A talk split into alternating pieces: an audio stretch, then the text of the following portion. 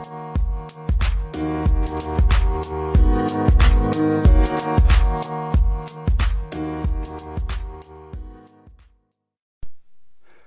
there, this is Garry Turner, your Value Through Vulnerability podcast host.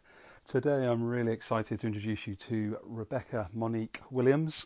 She's head of people at Attest, which is a, um, a tech startup, but also one of the most wonderful heart-led leaders that I've had the pleasure to, to meet face-to-face after I saw her present at a Disrupt H R talk uh, back in, I believe it was March twenty nineteen. Uh, we have a really diverse conversation. She's a wonderful human being, originally born in Sierra Leone, tells us later on in this conversation about her origin story, Um, which is clearly the fuel for just this incredible human who has a strong personal brand. She is a big, big fan of photography, um, as well as being head of people uh, at her work organisation. And I really love her two core personal values, uh, which are to enrich herself, but also to pay it forward. So I hope you enjoy this conversation. I certainly did. And I'm really sure that you'll want to connect and follow up with Rebecca Monique after this conversation. So please do let us know what you think.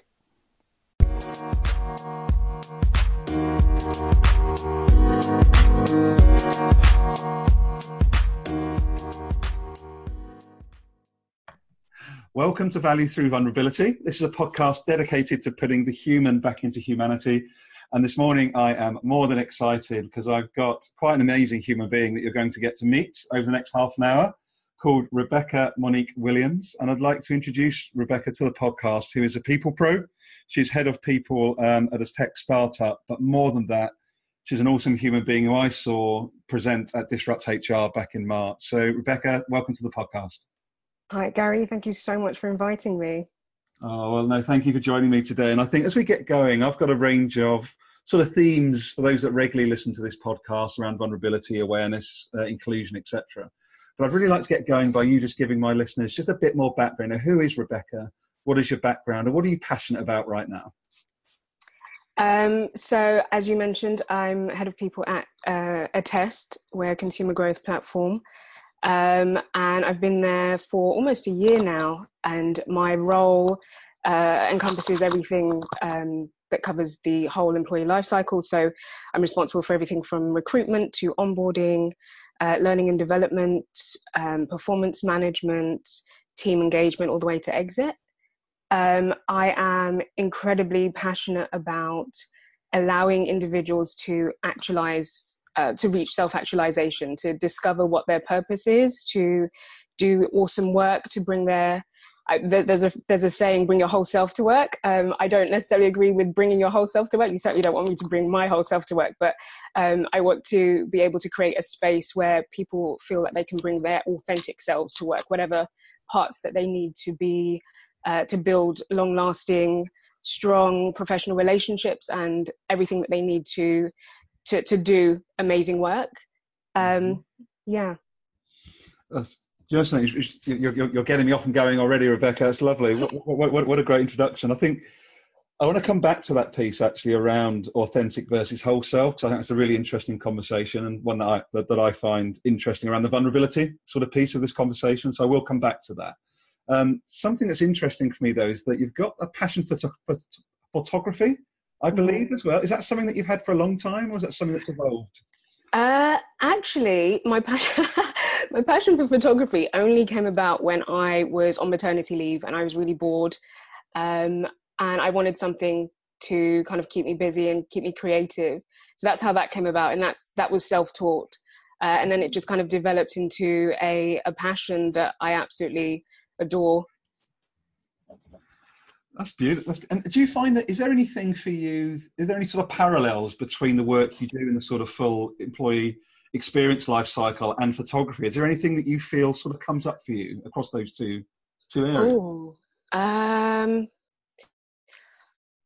I particularly, the type of photography that I love is, so I love doing portraits, um, and I'm really into uh, details in photography. So I'm also similarly into the, you know, really delving into the, uh, I, I don't know, myopic details of of people at work, how they think, what motivates them, what makes them tick. Um, so yeah, I, I, I'm that person who's kind of always sitting in the background observing for the, the small details that people don't necessarily notice. Um, so I suppose that's, if if there was a link, that would probably be it. Jessica, that's really cool, because now I'm going to get nosy, Rebecca, so bear with me. um, I, I'm just wondering how that might point back towards, I think you've done a wonderful um, degree, I believe, in journalism with sociology. So I'm wondering how that informed a little bit of that curiosity and that desire to go a bit deeper with the human psyche somehow. Um, yeah, I've always been into writing. Um, I express myself much better in, in, in written form than I do verbally. Um, I, even though I did a degree in journalism, I was kind of a little bit disenchanted with the media, so I decided not to pursue that as a career. But um, yeah, I've always been very curious, um, asking the whys, the whats, the hows. Um, and I suppose that's what led me to, to doing that. And similarly at work, I'm always uh, asking those curious, thoughtful questions, um, just to uncover, uh, you know, fascinating things that people, that we might otherwise, um, I don't know, not, not consider. And has that been something that's, have you always been that sort of deeply curious person? Have you managed to keep hold of that um, sort of throughout your journey? Yeah, I've always been very introspective, very, you know, reflective. I, I kind of, uh, I have my quiet moments. Um, I, I think deeply. I'm definitely a deep thinker. Um, so yeah, it's, it's, it's always been a, a part of me. It's, it's really funny, because I, I find, I find myself is that it's probably only been the last, if I'm honest with you, Rebecca, probably three years that I've sort of woken up at the age of sort of forty and gone, my God, I can be curious. I didn't realise I've been, like, for the last twenty years, I've been striving for the outside world. What does the outside world think success looks like? Nice car, nice life, nice job title. And you mm. just wake up and go like, oh my God, none of that stuff yeah. fundamentally matters for our soul, does it? No, it doesn't. I think um, we focus so much on the, like, external factors, and we don't realise that all the answers are actually within ourselves, all the things that we need to thrive and to be successful in, in, in life and in this world and professionally are, all the answers are within us. Um, if only we kind of go a little bit deeper and look within, um, we'll find that it's all about presence and stillness. Mm, that's, that's, that's really beautiful, actually. It's only something I've realised recently around that, that, that presence part. And how do you, as Rebecca, when you're, you know, you're in this sort of tech startup world, you're clearly very introspective yourself, but you throw yourself into these fascinating, high-paced, high-energy environments. How do you, as Rebecca, balance that need to be present and help others be present in that sort of environment? Yeah, I think for me, it kind of goes back to um, my two values, which are my, my personal values, which are one, to enrich myself, and then the second one is to pay it forward. So the first um, value, which I, I, I covered during the Disrupt H R talk, um, all about enriching myself, means that I need to, even though it sounds really selfish, but I look after me, I am number one. Um, so, you know, self-care is incredibly important to me. I start my day and my week as I mean to go on. So, you know, I wake up in the morning, the first thing I do is say thank you, and that's a form of gratitude that I express. Um, and then, you know, I kind of get up, I, I, um, I have a glass of water.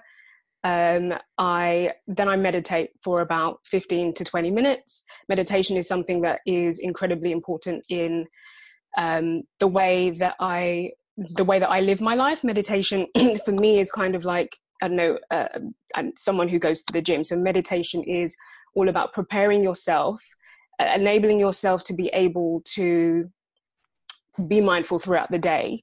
Um, so, you know, it's pointless kind of meditating in the morning and then in the evening if throughout your day you're not mindful. So that's what meditation means to me. So I make sure that every single morning I get that in without without fail. I make time for that. And that enables me to be present throughout the day, enables me to um, to be aware of myself, how I'm feeling. You know, when a, a difficult A, a situation arises, I'm able to kind of do that body scan and I'm aware of the situation. Um, I'm also aware of how other people are feeling and what the vibe is in the room. And, you know, that means that I'm able to not just react, but I'm able to refrain and respond accordingly. Um, so yeah, that's, that's kind of how I, how, how I um, enrich myself in order that I can help others. And you kind of touched on um, the point earlier about being in a fast growth startup. And there's this, um, you know, there's this, the, the concept of uh, speed versus velocity that I talk about quite a lot. Um, you know, speed is all about, you know, getting things done really quickly. And a lot of people are moving fast, but to nowhere. Uh, whereas velocity is moving as quickly as you possibly can to a desired goal. Um, and that I think is is what is really important, especially in fast growth uh, companies. So for instance, if you take a look at speed versus velocity in recruitment, you know, mm-hmm. with speed, you've got, you know, people saying, okay, we need individuals now, you know, there's that concept of getting bums on seats, but speed is very short-term focused. It's, you know, focused on the immediate need. Um, you might in a, an interview process look uh, overlook the red flags. Um, and also onboarding is an oversight. The result of all of this is poor cultural fit, poor role fit, low probation pass rate, increased cost per hire. But, you know, on the flip side, if you look at velocity in recruitment, you know, a company would slow down and ask themselves, what are we trying to build here? What kind of, what company do we want to have in the next year, in the next five years? You know, it's more medium to long term. You know, you might take a look at the team composition, you know, what skills do we currently have? What future skills do we need in the next six, twelve, eighteen months? You know, you might decide to um, really look at what your recruitment strategy is. So looking at job adverts to make sure that you're not um, encouraging false positives, um, you know, where you, you basically give away what the role is to the individual that's applying. So it makes it easier for them to pass. Or, you know, you might decide to look at your assessments. So, you know, are you asking the right interview questions? What are you trying to test in those interviews? Do you have scorecards to make sure that you're interviewing obje- objectively? Um, you might run, um, you might roll out interview training for everyone that's in the hiring panel. And, you know, you won't either, uh, you won't overlook great onboarding, you know, because a lot of companies, they bring on board amazing people and then they don't give them the tools for success.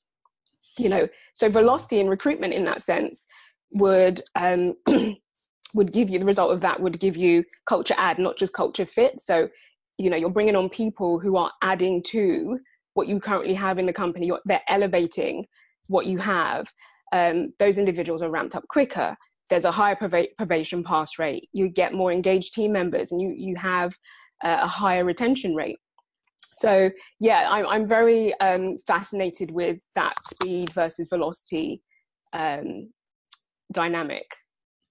Mm, it's just, I really love what you've described there, actually, because I think if, if I think about terms that I talk about on this podcast, things like fear and vulnerability and awareness, I think these really deeply emotional states that we get into in the workplace, it's because people are stuck in that short-term yeah. reactivity of speed. And we don't talk about, and I love your pointing to this, I don't talk about this enough, is the velocity. So actually, I really love that as a a mental model for people to realize it's not about the sets you're in, it's about the yeah. mindset of your leadership and you as individuals. Yeah. How do you want to run your life almost?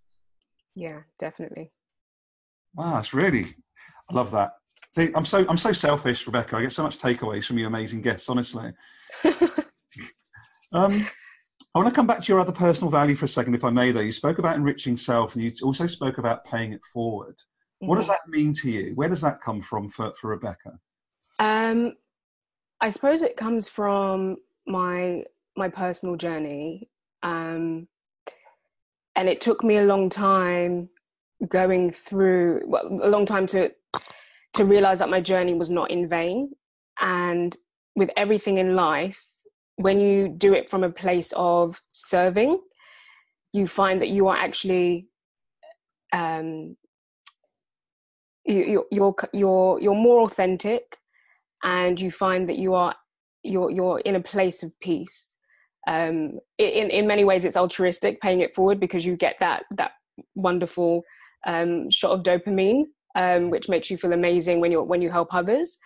Um, but I mean, yeah, that's that for me. It's all about lifting others, inspiring them, um, helping them to realize um, or come to the answers for themselves.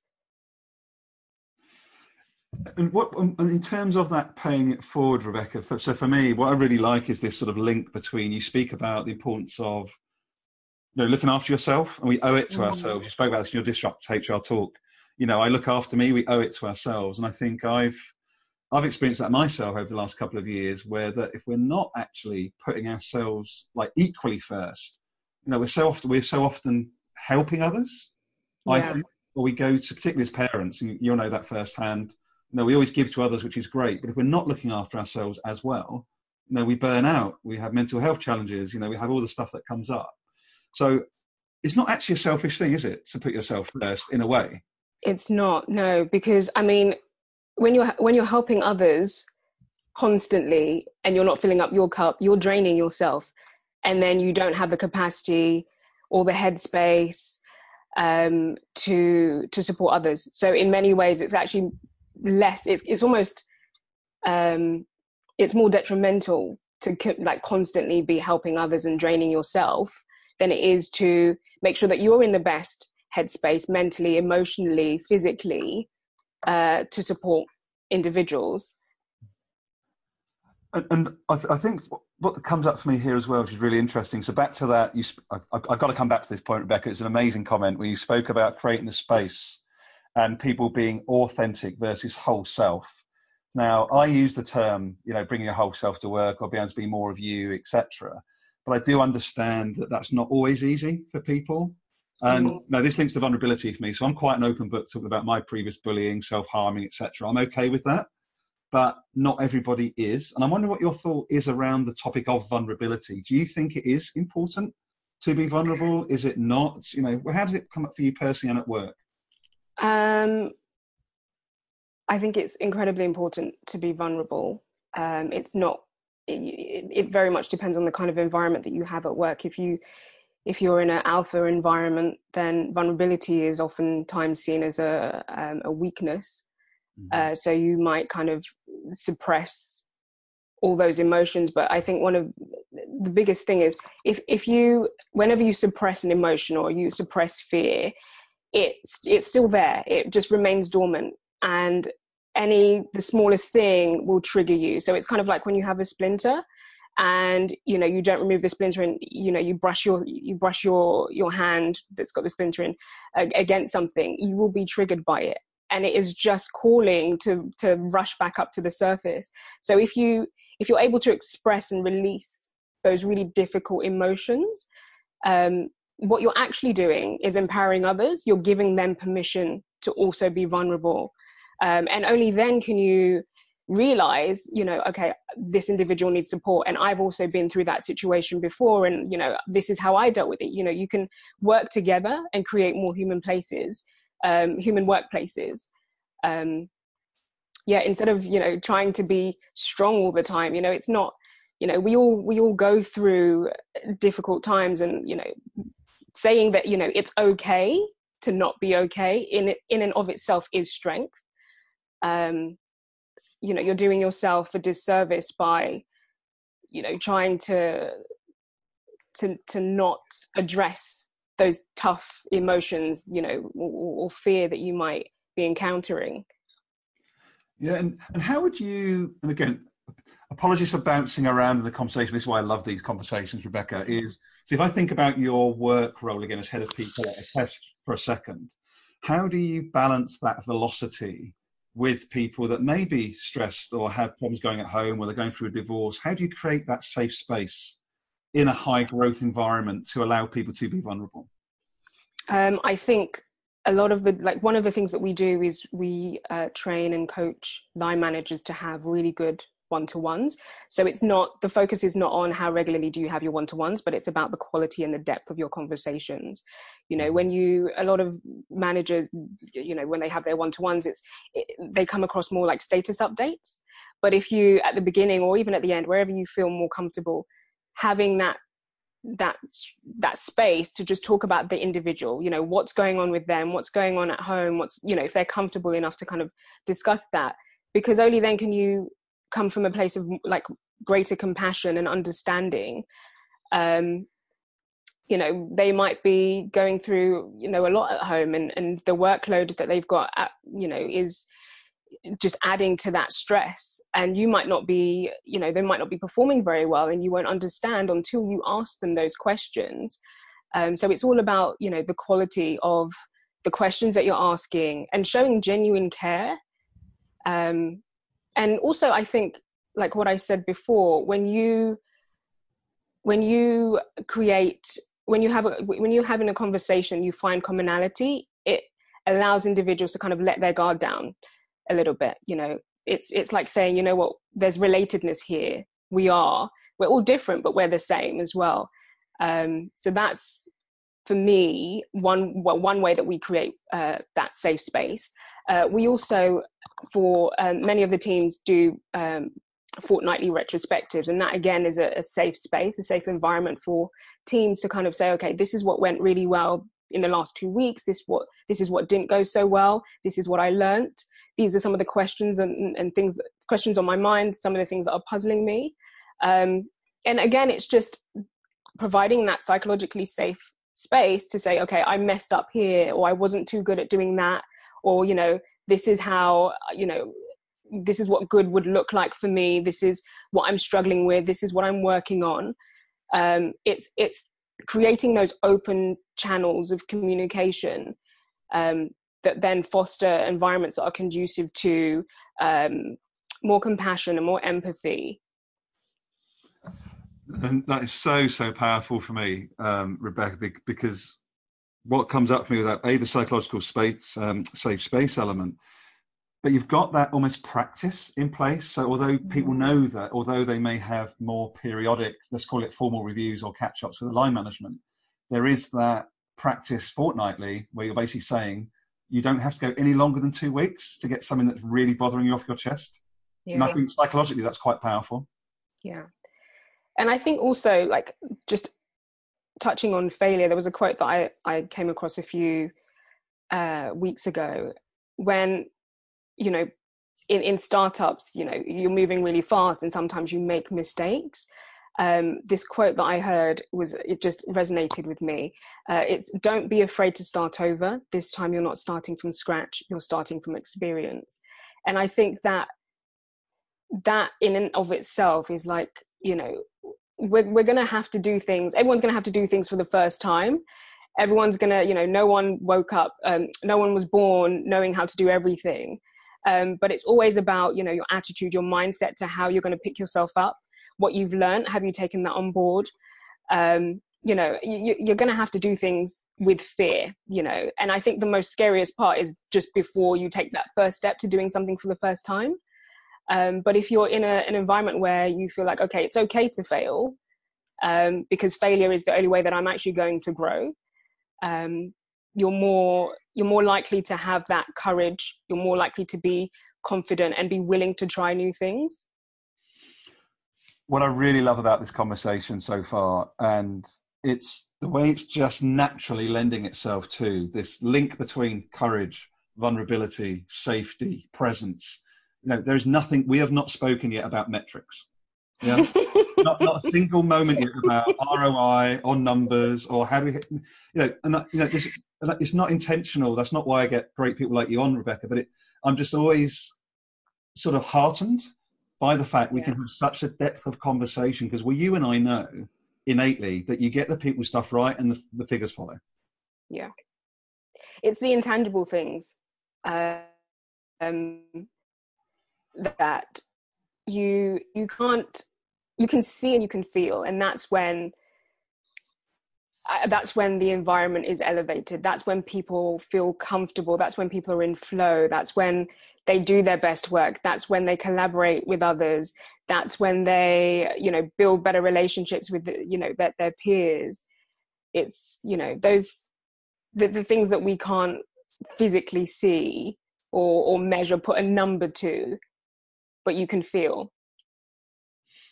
And how do you how do you manage that sort of, you know, just as, as Rebecca generally, as well as your work, but how do you see it more generally around the fact that we're still coming out of this more sort of traditional mindset of justify everything in order to get investment, to actually the more iterative, and I know you're passionate about design thinking, you know, how do we get more people to take that more fa- you know, pro-failure approach to work? Uh, and get away from that more fear-based, you know, ROIing everything to death before we actually do anything. Uh, do you know what? I'm so fortunate. I think one of the reasons I joined Attest was because of uh, the founders, Jeremy, uh, Jeremy King and Tony Hunter. I came on board, and one of our one of our um, core values is responsible autonomy. And I came on board, and they entrusted me with so much. They said, "Okay, this is what we want to achieve. Now go do." And I was able to kind of run with so many ideas. I didn't have to put a business case forward for the things that are, for you know, it, for people, people just seem like common sense. You know, it, I didn't have to spend ages writing a report on why we should go with this software or why this initiative would be, you know, uh, high impact and, and, and have, you know, immense value for, for our team members. Um, and that's one of the reasons that I, I joined Attest. Um, it's, It's kind of, um, for me, I, I've, I think, I think having that autonomy to, um, to trial things and to, um, to see, sorry, I've just had a brain freeze. Can you just repeat the question? I think I was going off on a tangent. No, you're fine, Rebecca. No, you were just talking about the responsible autonomy, um, yeah. and, and how you have the freedom to, to, to basically not have to R O I everything. Yeah. Um, I, because I think that when you have, kind of going back to what we were saying before, when people are, when you get the feedback from individuals, uh, you know that you're doing uh, something right. So again, I think touching touching on feedback, for us, we have, we're really big on, on that at Attest. So we have uh, a continuous listening strategy. So at every stage of the, the employee life cycle. So when we think about recruitment, Uh, we look at uh, candidate experience surveys. For onboarding, we have phased, phased onboarding surveys week one, month one, uh, just before they pass their, their probation, and even month six. Uh, I have people powwows with every new new starter that comes on board. Um, for growth and development, we have three sixty reviews and one-to-ones. For engagement, again, we run biannual engagement surveys. Um, we have our catch-ups.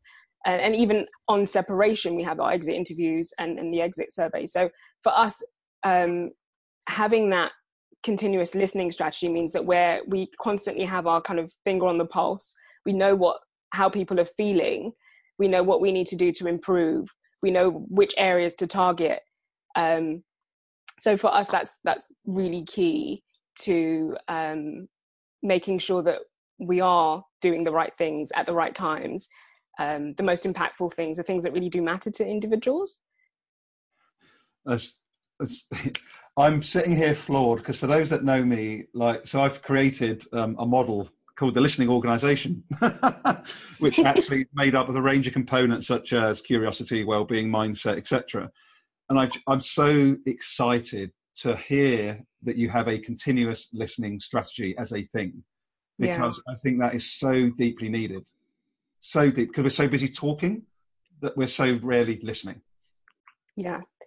And I think just as well as we scale, we need to make sure, this is one of the things that a lot of startups and scale ups have, like they struggle with, you know, how do we scale our culture as the company grows? How do we maintain the essence of what, you know, what we started with that we want to retain um, as we grow? And, and the only way you can do that is if you are listening and making sure that you're doing the right things and you're, you know, holding yourself accountable to your values. And it's not just the values, but it's the behaviors and the attitudes that are associated with those values. You know, what is it that we will tolerate? What is it that we won't tolerate?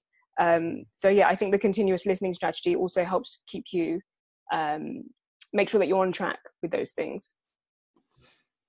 And how did it make you feel? How did it make you feel when you joined this responsible autonomy that you were given by the founders of the um, of, of Attest? You know, was it so clear from meeting those two people that, like, this is where I need to be because I trust what they're telling me to be true? Mm. You know, you know. For my for my first interview, and this is gonna it's gonna sound a bit like a, of a hyperbole, but I felt like I had found my tribe.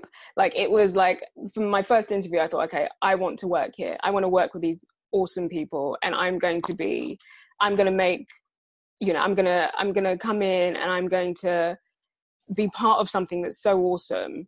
And we're really going to truly build an amazing company that other people want to come and join and want to be part of. Um, so yeah, I, I from, from the first moment that I met them, um, I just kind of knew this is this is the company that I want to be part of. It makes my life so much easier, you know, having founders uh, who, who just get it. It makes my role an absolute delight. And, I, and I'm, I can see just by that people can't see you and I talking now. The grin on your face is just like huge. Whatever your, whatever the, the owners of this company are doing, clearly it's it's huge, because again, we've barely spoken about metrics, yeah. And like you're you're here beaming with a wide smile because you know yeah. that you're helping those people actualize in a way that you want to actualize yourself. Yeah, um, I think in terms of metrics. Um, we're always focused on the things that we want to achieve. So we're not just collecting data for the sake of collecting it. We mm-hmm. focus on the things that matter to us.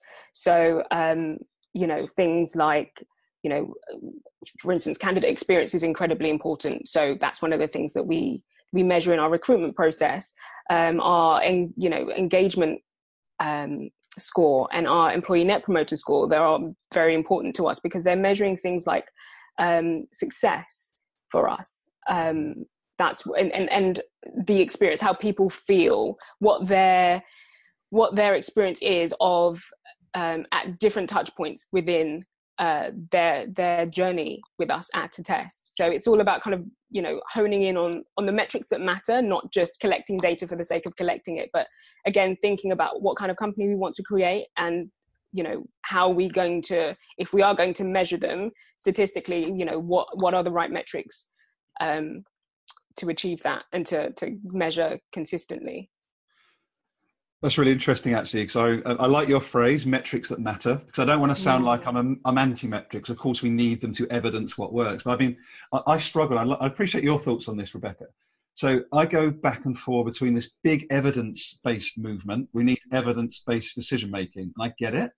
I can think it's helpful, but I think there's something about evidence for validation versus evidence for justification.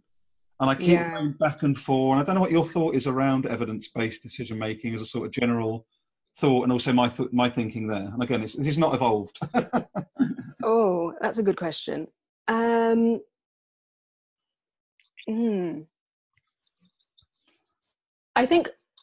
For me, when I look at statistics or metrics, I use them more to to gauge how we can be better, like what we can do to improve, um, rather than to, like you said, to justify why something is, you know, why why we've rolled out an initiative or to check that it's um, it's valuable. I think there's a lot of um, there, there's a lot of um, benefits from getting that uh, quantitative data, but there's a lot more that you can gain from getting the qualitative stuff as well, and that is having the conversations with individuals, um because that's that's that's the like human stuff, you know, when you drill down into the words that people use and you know how they really feel about things, that's more, it creates more insight.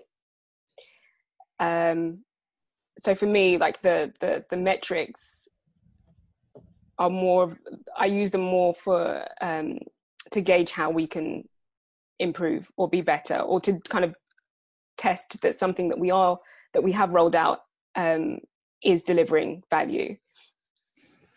It's really interesting, isn't it? Because when we talk about sort of, you know, process or metrics, hard, let's call it hard metrics, and then we look at conversations as qualitative, they're all data points.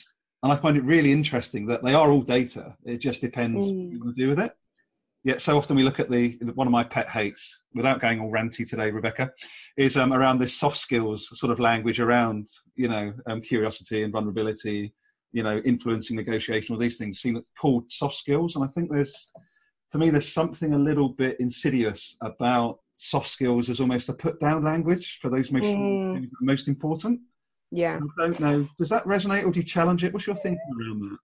Uh, do you know what's really funny? I think when you when we start our careers, it's very much about the hard skills. You know, we have to kind of be amazing in our field, and then as you kind of um, progress along your career, you you know you might become a people manager. The shift then goes to the uh, the soft skills, and those are actually the most difficult things. Like you can teach the hard skills, you can learn those. But very few people have the soft skills, the emotional intelligence to be great leaders um, and to to build great relationships with uh, their peers, their colleagues. Um, so I think, you know, there's a book called um, What Got You Here Won't Get You There. And that kind of touches on a lot of the things that um, the, the shifts, the mindset shifts that individuals have to make as they progress in their careers. Um, but for me, I mean, I think the core skills are, are the soft skills, because they're the, they're the things that very few people, it takes a long, some people have naturally, it's innate in them, and some people find it really difficult to to develop those things. Um, but those are the the skills that are going to make you great, make you a great leader, um, get you the buy-in, help you to build amazing relationships and uh, with with your colleagues. You got me thinking now, Rebecca, as well. So I, I love these conversations. It's just, it's so rich, isn't it? That we've, we're at this twenty nineteen, middle of twenty nineteen, nearly the second half already, which is crazy. And I think it's really interesting that if you look back, you know, even the last two or three years, you know, I wasn't having these conversations like you and I are having, because I wouldn't have seen, although I'm pretty highly emotionally intelligent, I wouldn't have seen them being as important as I now know them to be. Because I was still wrapped up three years ago in the metrics, you know, hit the numbers, nice life, nice car, nice, nice wife, et cetera. And I think, you know, do you sense this consciousness shift around looking at ourselves internally, as you've spoken about so eloquently, that everything that we do need is within us? Because I don't, we're not taught that at school. No, we're not taught. We're not taught a lot of things at school. Uh, yeah, we're not taught a lot of, a lot of the life uh, learnings. We kind of have to make mistakes, and you know, you end up being a, a villain in someone's eyes uh, as you as you progress through life. But I think that's why, for me, coaching is one of the biggest um, skills that you can develop as uh, you know, in your career, um, particularly because coaching can touch on like. It's it's a form you can you can use coaching as um, a self-reflective mechanism. You can coach individuals um, when you become a people manager to help them kind of find um, their discover the answers for themselves, or unlock unlock those answers for themselves. Um, there's there's you know really powerful Um, coaching questions that you can ask the individual. So, you know, when you're having a conversation with someone and you want them to, to, to clarify and build meaning, you might ask them, you know, what does that mean to you? When you want to help them uncover their un- assumptions, you might ask them, um, how do you know that that's true? Um, if you're trying to help them look for evidence, you might ask, you know, when have you been in this situation before? You might touch on role modeling, where you ask them, okay, who who is who has done this really well in the past, and what is it about what they've done that makes it particularly good? Um, you might want to challenge their views um, by asking, you know, what else could have contributed to this situation? Um, you might um, evaluate the consequences, like, you know, what would happen if you said yes to this, or what would happen if you said no to this, or what would happen if you did X? You know, uh, there are, that's why for me, like, when it comes to the soft skills and, um, you don't realize that actually coaching others into discovering the answers for themselves is probably one of the biggest, most powerful contrib- contributions that you can make to um, supporting your team. Um, and, you know, you can even use these questions on yourself, you know, self-coaching um, to discover, um, to, to uncover, to, to kind of navigate very challenging um, times at work or even in your personal life. Well, I think you've been absolutely generous in giving half a dozen questions there that I know self-coaching themselves to bits after this. No, but it's really powerful. And I think what's really, it's so eloquent, Rebecca, how you just deliver that though. Like, obviously, I appreciate you've got a lot of practice, but it's just for you, it's so clear how those questions are just the right questions to be asking. It's really fascinating. Mm, yeah. And sometimes you don't know what the what the right question is. And that's where I think presence comes in. You just kind of, just be still, because, you know, there's so many things rushing through your mind uh, throughout the day. There's um there's a meditation teacher that calls them the gotta gotta gottas. So it's like every day you're like, I, I got to do this, then I got to do that, then I've got to do that. And actually, if you just slow down um, and pause, you'll, you'll find that the answer just comes to you. So it's okay to not have the answers. It's okay to not know. Um, you have to just surrender and and trust that the answer will come to you at the right time. Right, now, now you're getting me. We're, we're getting towards the end of this podcast, and now my body's all tingly. And uh, that's it. That's it. Now we're starting to hit the spiritual bit. Here we go. So, but no, when, when I say that, I don't say that lightly. So I had quite what I call, I call it affectionately, Rebecca, a midlife awakening. Definitely not yeah. a crisis, eighteen months ago. And I've been shown very clearly why I'm really interested in these conversations. That's why they're going deeper for me at the moment, is because I had a mental health challenge myself a couple of years ago where I burnt myself out. And I was sitting on day two of this retreat, and the person leading it, I just sat there and suddenly just went, oh my God, guess what? My boss didn't tell me I wasn't good enough. Oh my God, mm. I wasn't, people weren't avoiding me. I told myself so many stories of negative self-talk and victim thinking that I overthought my way into burning myself out.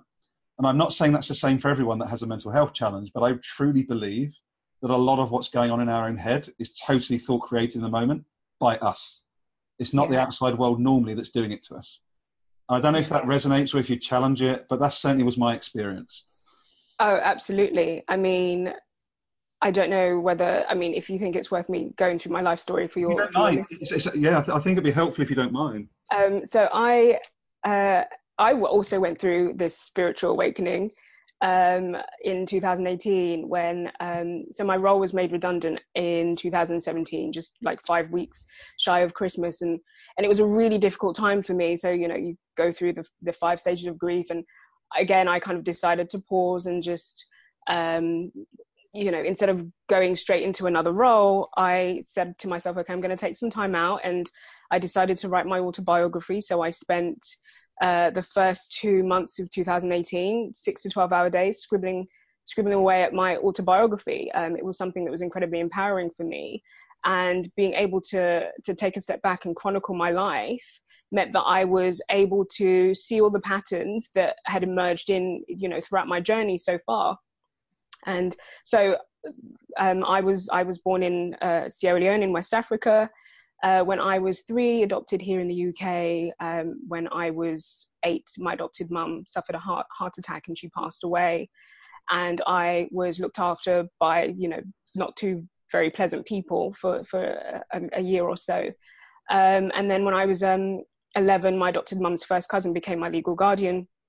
And it was clear incredibly early on that she had some mental health problems. So I, um, in her care, experienced quite a lot of psychological and physical abuse, to the extent that when it, you know, when I was seventeen, it got so bad that I decided to to make myself homeless, because anywhere was better than being where I was. So I was put in a hostel, clinically diagnosed with depression. Uh, I was still doing my A-levels at the time, and I, you know, for me, education was the key, and I that was the one good thing that I could focus on, one positive thing happening in my life that I could focus on. Uh, I passed my A-levels, went to university, graduated um, in my twenties, got married, had a baby, got divorced, discovered my um, birth mother, discovered I had a full sister outside of London, and many, many more plot twists. But throughout all of these traumatic experiences, what I didn't realize was that I was, I was suppressing so much, and I thought, yeah, you know what, I'm, I'm absolutely fine. I, I can handle this. I've been okay so far. Um, and you don't realize that, you know, again, like what I said earlier, you're suppressing so many things.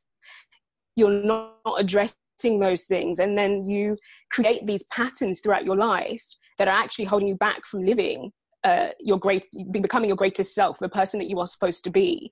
Um, and it was really funny, because actually only recently I started going to therapy, because even with therapy I was kind of like, you know, I, I, I don't need therapy, I'm absolutely fine, you know, I've gone through my whole life so far and I'm, you know, I'm okay. And again, like, I have such insightful conversations with my therapist, and I'm like, oh, I, I never really sat back and thought of that in that way, um, you know, and it really helped unlock so many fascinating things for me that are now allowing me to really heal. Um, so yeah, I think, you know, challenging the things that you, the, the experiences in your life, the traumatic experiences, if you don't heal them, you know, you find that you are trapped in a moment in time. Just like, you know, for me, um, I am very much, you know, this eight-year-old girl for me is still trapped, is still very vulnerable, is still very scared. And there are, you know, occasions that I have that I see her and I feel her and I kind of suppress that individual. And I'm learning now to to allow her to to come out. And I say, you know, it's okay. And only then can I really kind of step back into my power, step into my light. Um, and I want others, I want to be able to to help and enable others to to do the same, because we all have something that we're struggling with. Um, you know, so yes, my journey's been, um, I mean, the things that have happened in my life are not unique to me. Um, maybe, yes, as a sequence sequence of events, they are unique, as you know, um, but we're all going through something. And there's always that, you know, if you if you're able to express kindness and compassion, um, you're able to to create connections with individuals that are very powerful. Yeah, that's, that's thank you so much for sharing so vulnerably, because it's really, I think for anyone that's listening to us, is we, we sort of start the conversation about, you know, where you're so passionate, you know, you want to help actualize other people yourself. And you can sort of see the link. It's certainly not causal, but you can see the link between your yeah. journey and you trying to realize that potential in yourself and others, for me. And I think it's so, so beautiful and so clear. So thank you so much for sharing it. And I'm just waving, no one can see the screen, but you, in your Disrupt H R talk, you spoke about the four agreements. Yes. And this is the universe to me, right? So I couldn't remember, I'll be honest with you, how I came across the name for the book. And I saw it pop up on Amazon. It said, recommended Garry, you should get this book. So I bought it going, I don't know where I remember seeing that. And I really looked at your Disrupt H R talk literally this morning. And I was just like, by Rebecca Monique, wasn't it? She she spoke about it on her talk. And it's, it's just fascinating, isn't it, how stuff shows up when you most need it. Absolutely. Yeah. I think you just need to, you need to trust. And, and I think that, again, I keep going back to presence, but only when you are present will you notice the signs, because otherwise your whole life will just go past, you know, because you're always thinking about the next thing that you need to achieve, the next thing that you need to do.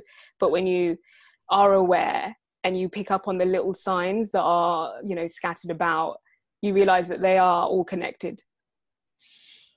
That's, that's lovely. And look, as we as we do look to wrap up, there's something I'd like to I'd like to reference your website. So something I was speaking for, for the listeners um, to, to Rebecca and Monique before we started was what I'm really one of the things I'm really inspired about with, with Rebecca is that not only is she this super people leader within her work organisation, she's got a beautiful personal brand, and I'll share all of the um, the website and et cetera for Rebecca. But can you just speak a little bit for our listeners about what is it for you, Rebecca? Why do you feel so, A, compelled and B, confident to be the true, authentic you as an individual, whilst clearly being in this important role within a work organisation? So I think that's a balance that a lot of people aren't very comfortable with still at the moment. Um, I think I can't remember the, the actual quote, but, you know, you have to be you because everyone else is taken. Yeah. uh, so, you know, you have to just... Um, like, you know, like I was saying, when you come from a place that's authentic, you are at your, your higher self, you are at peace with who you are. Um, and it shows, other people see it, and you shine and you radiate, and other people want to be part of you. People are drawn to you. Um, there's a Maya Angelou quote that I love, um, that talks about how people remember not necessarily your words, but how you made them feel. And I think that if you feel good inside, whatever you have inside will show up in your external reality. And if you're able to to to, to grow and, and develop yourself, your authentic self, you are enabling others to, you're, you're giving others permission to also do the same. Um, you're role modeling that to others. You're saying, this is, you know, this is what will... Um, this is what will, will make you feel fulfilled. This is what will, you'll find your purpose doing this. Um, so yeah, I think for me, especially in such a high visible, highly visible role, I have to, I have to represent what I want or what I'm teaching others to do. You know, I have to follow my own advice. Um, so yeah. I love that. And it sort of comes back again to you. You spoke about this accountability piece as well. So I think it all stems together, doesn't it? You know, at the end of the day, how can you expect others to show up if you're not willing to do it yourself? I think, was it Brené Brown says, like, oh, it's beautiful. She spoke about that I'm not going to get upset by people who are not in the arena with me. Yeah, I'm going to listen to the people that are in the arena. I'm not going to listen to those that aren't. Yeah, absolutely. Love that. So how can people find out more about you? So I've, I'll make sure your links are on the website, but I'd like you just to let people know, where's the best ways for people to find you? Are there best mediums at LinkedIn, Twitter, other, other mediums? Oh, uh, my website, uh, LinkedIn, can connect with me. Let me know how you heard about me, because sometimes I get so many LinkedIn, as we all do. We get quite a few like random LinkedIn messages, and you know, so um, yeah, let me know how you you you came about finding out about me. Uh, Twitter. Um, yeah, I'm quite responsive, always looking to to connect with interesting people, have have you know, deep conversations. So yeah, just say hi. Wonderful. Well, I'll make sure all of those connections are in the show notes. And I just want to say, honestly, you're an awesome human being. I knew we'd have a great chat. So thank you for, for sharing so openly, Rebecca. No, thank you. It's been an absolute pleasure. And this is a little little quote to finish on. This is on Rebecca's website when you go and have a have a have a view. I think it sums up this conversation brilliantly. The people are the business and the business is the people. The two are not mutually exclusive. one hundred percent. So, so I think it's just a perfect way to wrap this conversation up. So have a great day, Rebecca. Thanks for your time. You too. Bye. Yes.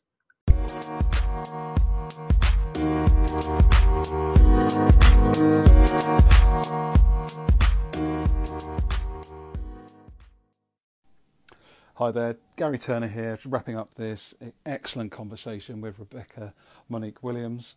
I took so much away from this conversation, and I, I'm sure that you will have as well, so please do let us know, either directly or via the um, iTunes podcast app, what you took away, and indeed, if you could leave a rating for this podcast, that would be amazing.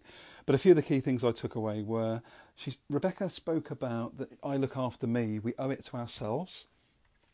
And I think there's something really, really powerful in this, is that so often we are serving or helping other people. You know, that's a good human trait. But so often we neglect ourselves and we forget that actually we have our own well-being, um, which, of course, innately is very, very positive. But if we give too much away uh, to other people, then we end up actually depleting ourselves. So it was a really, really powerful message. And that links to me as well, where Rebecca spoke about the fact that everything uh, to help us thrive is within ourselves. So again, that ability, that desire to stop and get present um, is so, so important. It's something that comes up time and time again on this podcast. We live in a busy world. Technology enables us to be busier, to connect, et cetera. But it's down to us. We we totally, within each, within every single one of us, we have a choice to stop and to get present, to reflect, and to really make the most of the connections that we have, both with ourselves and those around us. And this also links to me around creating space, where Rebecca spoke about this authentic versus whole self. And that's quite an interesting debate for me, because myself, I speak an awful lot around bringing your whole self um, to work. And I mean it in the best of intentions. And I'm talking from a point of being able to be vulnerable, to say you don't know, to be courageous, to show up. And that's really where I feel I'm bringing my whole self. But I understood what Rebecca meant when she said about, how about bringing your authentic self? So you don't have to be warts and all, you're just bringing the version of you that doesn't require you to overthink or pretend to be something that you're not. You're just bringing the best version of you in that moment. And I think there's a, there's definitely something very powerful in that. One of my biggest takeaways um, across the whole of this conversation, however, um, was around the speed versus velocity message uh, that Rebecca shared. I thought that was so, so powerful. We're, we're really obsessed with speed. Everybody's talking about the next quarter's results. Everybody's talking about the, the hurry, hurry, hurry, multitasking, doing five jobs at a time. Um, but that's really the short-term mantra. That's really the short-term mindset. Whereas Rebecca was talking about velocity, which is more of a longer-term approach. So, you know, doing the right things, being effective, doing it at the speed that's right for the business, intentionally, uh, marginal gains. These are all the things that came up for me in that topic around speed versus velocity. Another point I just want to wrap up with, two final points, were I absolutely loved when Rebecca spoke about the culture at Attest, where she's head of people. They have a, a continuous listening strategy. So learning for sure is part of it, but a continuous listening strategy. that really resonates with me so much, because we're very, very much engineered. I'm pretty sure you, me, or work organisations, those we work with, we're often talking um, or discussing, but very rarely are we actually stopping and getting present to listen to what's going on around us or to somebody else. And I just love this idea of a continuous listening strategy. And it's certainly something I'm pointing towards with my idea around the listening organisation, which heavily focuses on um, deeply human areas such as listening, well-being, curiosity, mindset, uh, purpose and values, and others. So if that resonates with you, please do get in contact. I'd love to have a conversation with you, uh, both alongside Rebecca, but also with regards to my ideas around how we can try and bring a continuous listening strategy to life for you. And then the final point for me is the metrics that matter. How many people do you, the listener, know the metrics that matter to your organisation? So if you're in sales, finance, you're an independent consultant, you know, how clear are you as to those three, four or five metrics that matter to the client or your work organisation? For my work organisation, for example, it's going to be EBITDA, earning before interest, tra- tax, Uh, depreciation and amortization. That's a big one for us. We're looking at gross margin, we're looking at sales turnover, we're looking at average stock. They're the sorts of numbers that are really on the top of my front of mind for our C E O or for our senior leadership teams across the world. What are those m- metrics that matter for you personally in your work organisation? Are you clear on those? And if you're not, then that could always, that's always a risk to misaligned communication. So there's some of the key takeaways for me. I absolutely love this conversation. I'm so grateful to Katrina Collier for the work she does with Disrupt H R. That's how I managed to meet Rebecca uh, Monique, and I really hope you take something away from this conversation. And again, any feedback directly uh, to Rebecca and I would be great if you appreciated, or indeed some feedback via the um, iTunes podcast app. And until episode sixty-one, this was episode sixty with Rebecca Monique Williams and myself, your host, Garry Turner. Take care for now. Thank you.